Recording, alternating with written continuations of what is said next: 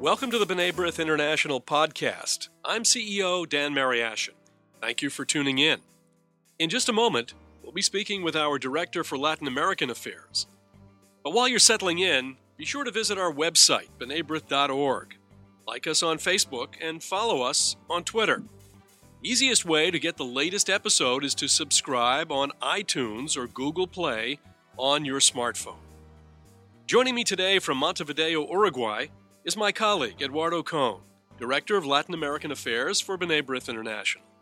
Eduardo has been with B'nai B'rith since 1984. He's joining us for the first time on the podcast to discuss anti Semitism in Latin America and to talk about a number of other issues that affect Israel and the Jewish community. Eduardo, welcome to the program. Thank you very much. I'm ready for answering your questions. Thanks. I think we should start uh, by talking about anti Semitism. Uh, wherever you look, uh, whether it's in Europe, uh, in Latin America, uh, in the Middle East, there is a, a, tremendous rise in anti Semitism. It's been in all of these places, of course, almost forever, but it's really seen a real spike in the last few years. Perhaps you could take us for a little bit of a a tour through Latin America and uh, tell us a little about anti Semitism there. Well, there has been in the last two or three years, as you say, not only a spike, but different forms of anti Semitism. During the uh, Gaza war in uh, 2014, the problem of anti Semitism arose uh, in a different way that we were used to suffer because it came from some governments, I mean, and from presidents themselves. The most important case, of course, is uh, the president of Venezuela, who blamed Israel and accused Israel of genocide. And he was backed in, in this position at that, at that moment by Evo Morales, the president of, uh, of Bolivia, and some of the countries. And this created a feeling in the population and the local population that the doors were opened to uh, not only to blast Israel and to attack Israel, but with the with the custom of uh, Israel to attack the Jewish local population. Uh, we can put examples very clear, but for example, in in Chile, the attacks were not saying about, uh, I mean, insulting uh, sentences against Israel, but the attack was against the Jewish community and saying Jews go out of the country, go back to Palestine. it, it is a little ironic to listen that, but it happened the same in Brazil. It happened the same, of course, in Venezuela. Uh, happened in, in very different ways. The difference, and I, I, I finish with this first view, the difference was when the government was against the anti Semitic uh, manifestations or the anti Semitic rallies, and when the government was supporting them. In the case of Venezuela, unfortunately, they supported and the government supported, so the situation of the Jews were very difficult. In the case, for example, as I said, in Argentina or in Chile or in Brazil, government didn't accept that, and the Jewish community was not very well protected, but at least had the opportunity to defend themselves. How do you counter this? Who are your allies? How do the Jewish communities, uh, B'nai B'rith in Latin America, how do you counter uh, this kind of phenomenon, which is continent wide? Uh, I suppose differing from country to country, but nevertheless, there are certain common denominator issues.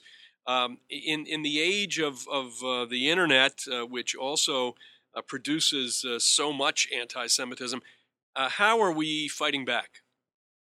Well, uh, things have changed a little in the last three years. I mean, since the the Gaza war.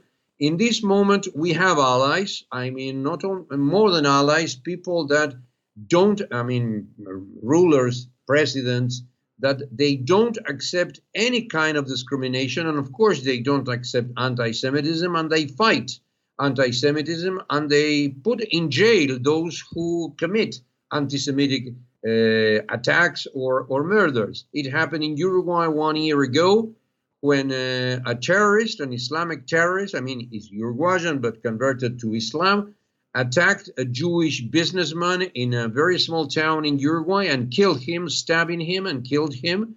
It was a terrorist attack. And of course, immediately he was put in jail. He is in jail. And the whole society aroused and, and said that uh, they, they didn't accept. In, in his town, all the people went to the street to protest and to say that the government must defend uh, the society for this violence and the Jews for these attacks. This is important ally that the government defend. In this moment, we can say that allies are the governments of uh, Brazil, of Argentina, of uh, in this moment in Uruguay, uh, in Paraguay, indeed, in Panama, in Costa Rica, and that's important when the Jewish community feel that we can go to the interior minister of those countries and say, well, in the in the in the internet and in social media, we have a lot of attacks in this moment. Well, in this moment, we also have rules, and uh, the interior ministers can help us uh, when I say us, the Jewish community, but help themselves because it's a question of discrimination to find out who is uh, trying to make or to provoke uh, hate crimes and put them in jail. In this in this uh, particular situation, I put this example because in Uruguay was a, a hate crime and it was uh, immediately immediately attacked by the government by the government, but this government I am not so sure it would have happened the same three years ago, not only in Uruguay, but in other countries. Of course, the, we have not allies yet in countries like uh, Venezuela or Bolivia, but uh, we have more allies than we had three years ago. What about the, the BDS campaign? Do you see it um, in Latin America? Is it growing? No, uh, only we can we could watch it, but uh, it failed uh, only in Chile. You have to remember that Chile has the largest uh, Palestinian community, not only Palestinians that were born in second or third generation in Chile, but Palestinians that came to Chile uh, in the last uh, 10 or 15 years. So we are talking about 400,000 uh, Palestinian uh, descendants in, in, not in a huge country. There are only 14, 15 million people. And well, in, in Chile, they tried to, to produce some facts of BDS, but they found something that is important to say they found that the government didn't accept that because BDS is considered not only in Chile, but it, it, it would be considered the same in other uh, Latin American countries, as a question of discrimination, of xenophobia, and racism. And there are laws in not only a, an inter-American convention, but local laws to to uh, to chastise and, and, and, to put penalties to those who promote uh, discrimination. So they tried in Chile. They tried hard, but uh, they didn't succeed. They also tried in Argentina in some, uh, not in Buenos Aires, but in some of the cities. But the government, the local governments, they didn't let them uh, go through. What about the relationship between the, the, countries in Latin America and the state of Israel, going back to uh, the reestablishment of the state uh, with the partition plan in 1947? There were number of Latin American countries that were supportive of the idea of, uh, of, a, of a Jewish state um, and um, uh, showed that with their with their votes. Um, now here we are, almost uh, 70 years later. What kind of relationships uh, exist? If we speak about uh, social, uh, not social, but let's say education, economic, and cultural links, we can say that the relationship between Israel and most of the countries of Latin America, with few exceptions, like it could be Venezuela, Bolivia, and Cuba, uh, the relationships are excellent. When we go to the field of uh, political discussions, and the discussions are about uh, human record uh, voting or other agencies voting, well, there we find uh, differences. In this moment, I would say that the relationship in the fields that I said before is excellent. For example, uh, Israel has uh, an agreement with the countries of the Mercosur, and it's working in all the economic points. uh, cultural. Mercosur is the it, Mercosur. Has, uh, Eduardo, explain. Mercosur is the uh, it's a consortium of of countries uh, which uh, have uh, banded together primarily for trade and economic reasons. Correct? Yes, absolutely correct. And the founding countries are, were Argentina, Brazil, Uruguay, and Paraguay. Then they have not full members but associates. They have associate Chile and they had, Boli- had Bolivia. And in this moment, uh, Venezuela, that entered uh, three or four years ago, now is suspended because of the political situation of Venezuela. Mercosur decided to suspend uh, Venezuela. So basically, it's the four countries. But not only with Mercosur, I can tell you that the relationship in question of economics and education, it's very good with Costa Rica, with Panama, with Mexico, with Mexico, there is a lot of business and a lot of, of commerce and a lot of exchange. But uh, again, when we go and when we find ourselves in the Human Rights Council or in the Security Council or in the General Assembly or in the UNESCO, then the record is not very nice. And sometimes there is because uh, there is a Latin American vote and altogether they vote the same thing, which is against Israel. And these things are slightly changing in the last year and a half with, uh, with the hard work of the state of Israel, not only visiting country, but uh, hosting visitors, foreign ministers, and presidents of Latin American countries. Anyway, anyway, the political discussion will, I think, that will take some time to go to uh, uh an acceptable level of agreement because, uh, for example, in the mm, just to put an example, in the voting of the 2334 resolution of the Security Council, the two Latin American countries voted together with the other uh, 14 because the United States uh, abstained. And it was not nice because one of the countries that voted that was Uruguay. And Uruguay, when explained, they said, well, we didn't want to, to vote, but we voted. Uh, but we understand that the two sides must uh, uh, gather in a, in a, negotiation table. Wait, they have to agree to. I mean, the, the policy it's not uh, uh, or this or that. I mean, you have sometimes to take a decision, and when you vote, the decision is the vote. The explanation is on the record, but it's an explanation. And in this moment, I insist the votes. We we understand that there is a disagreement in question of political votes, but as we we are allies with them in other issues like business, etc., we find a good ground to keep this relationship in the best le- in the best possible level. Eduardo, we have uh, time really for one more issue, but it's a very important issue. Uh, two of the most horrendous uh, terrorist uh, acts uh, in the Western Hemisphere uh, occurred over 20 years ago. The, the bombing of the Israeli embassy in Buenos Aires and then the bombing of the AMIA social welfare building in Buenos Aires uh, a couple of years later. Um, that the, the, both incidents uh, have, uh, have, pointed in the direction of, of Iran and um, and its accomplices. Um, Iranian penetration into Latin America has been a, a, real cause of concern over the last 20 years. Um, how do you assess it uh, as we're talking today? Today is still a, a, very important problem because Iran uh, it's uh, fully in uh, Venezuela. It's inside government, business, and whatever. And Venezuela is opened not only to Iran but to Hezbollah members, and they can go back and forth in Latin America with passports uh, that given by Venezuela. So Iran uh, it's not only a problem in the Middle East or in Europe or in United States.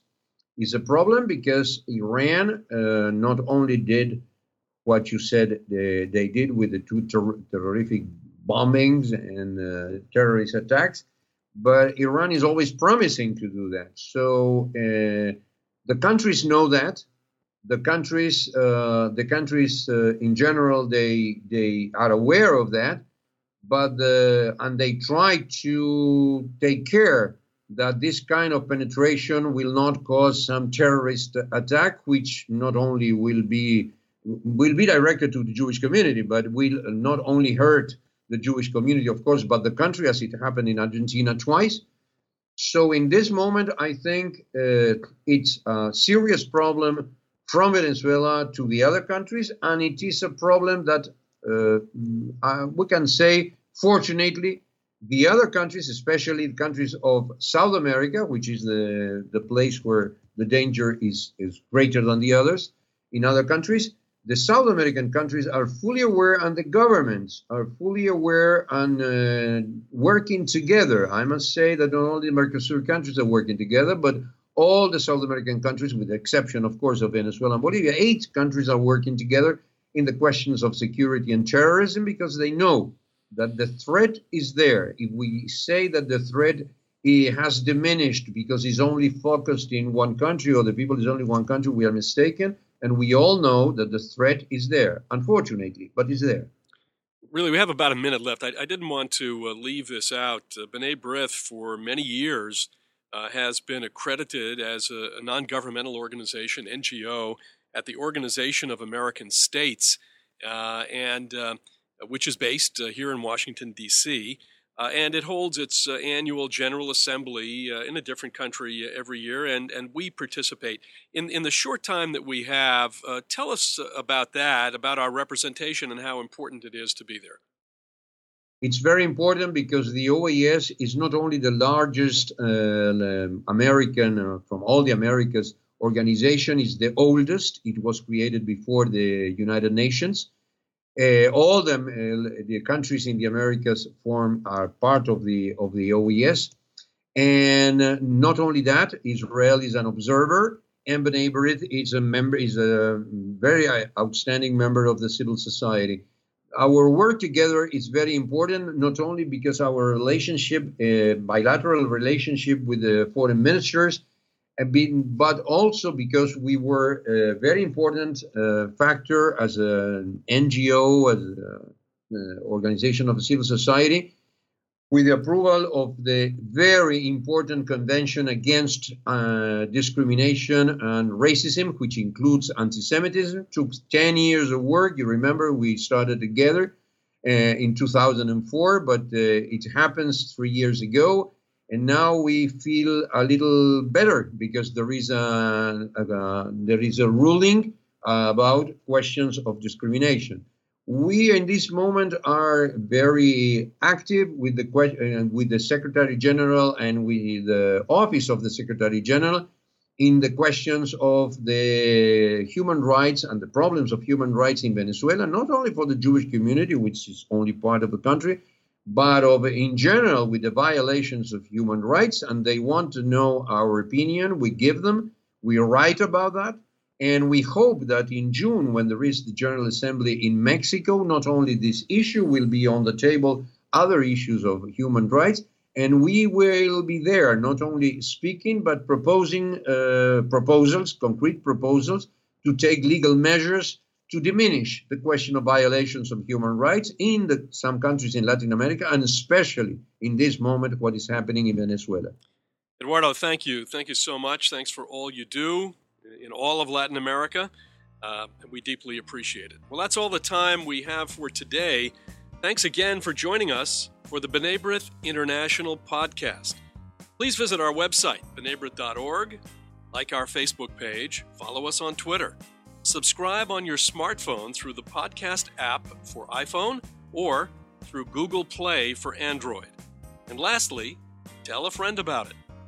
For my colleague Eduardo Kohn, I'm Dan Mariaschin. We'll talk to you next time on the B'nai B'rith International Podcast.